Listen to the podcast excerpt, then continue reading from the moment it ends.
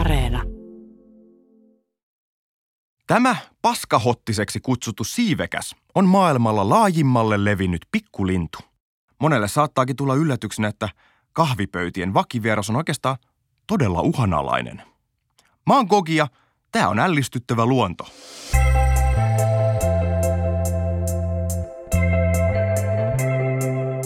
No hei, mä hyppään suoraan syvään päätyyn. Varpunen on yksi kaltoin kohdelluimmista linnuista.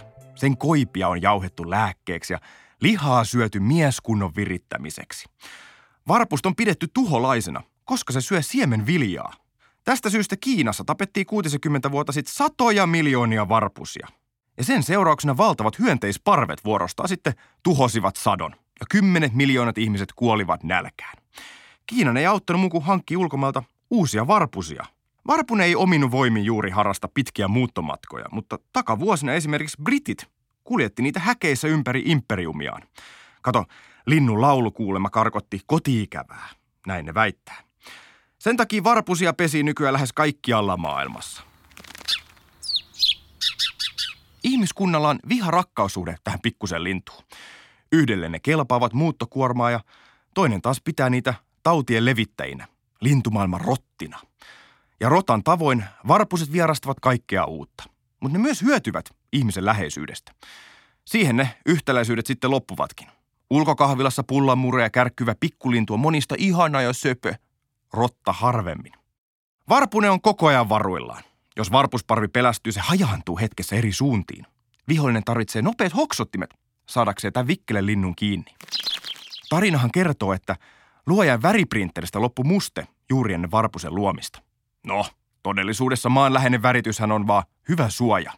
Ruskean ja harmaan kirjava talitintin kokoinen lintu oleskelee mielellään pedolta suojassa tiheissä pensastoissa.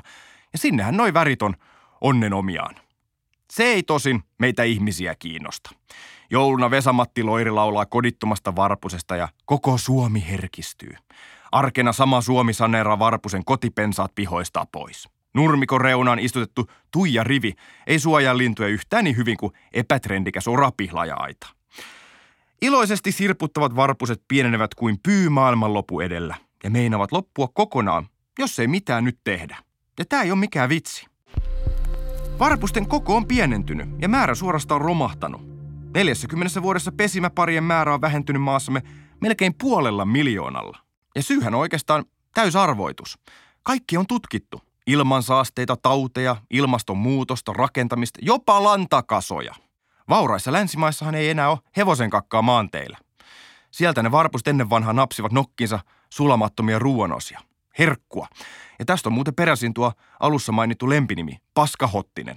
Varpunen tarvitsee nyt hyvää viestintätoimistoa. Sen imago pitää muuttaa. Paskahottisesta olisi kiire vilkkaa muokattava lintupanda, koko maailman lellikki. Jos ei mitään tehdä, niin tää tuttu lintu häviää Suomen kartalta ja kohta koko Euroopastakin. Oishan se surullista, jos varpusta ei enää näkisi. Edes jouluaamuna.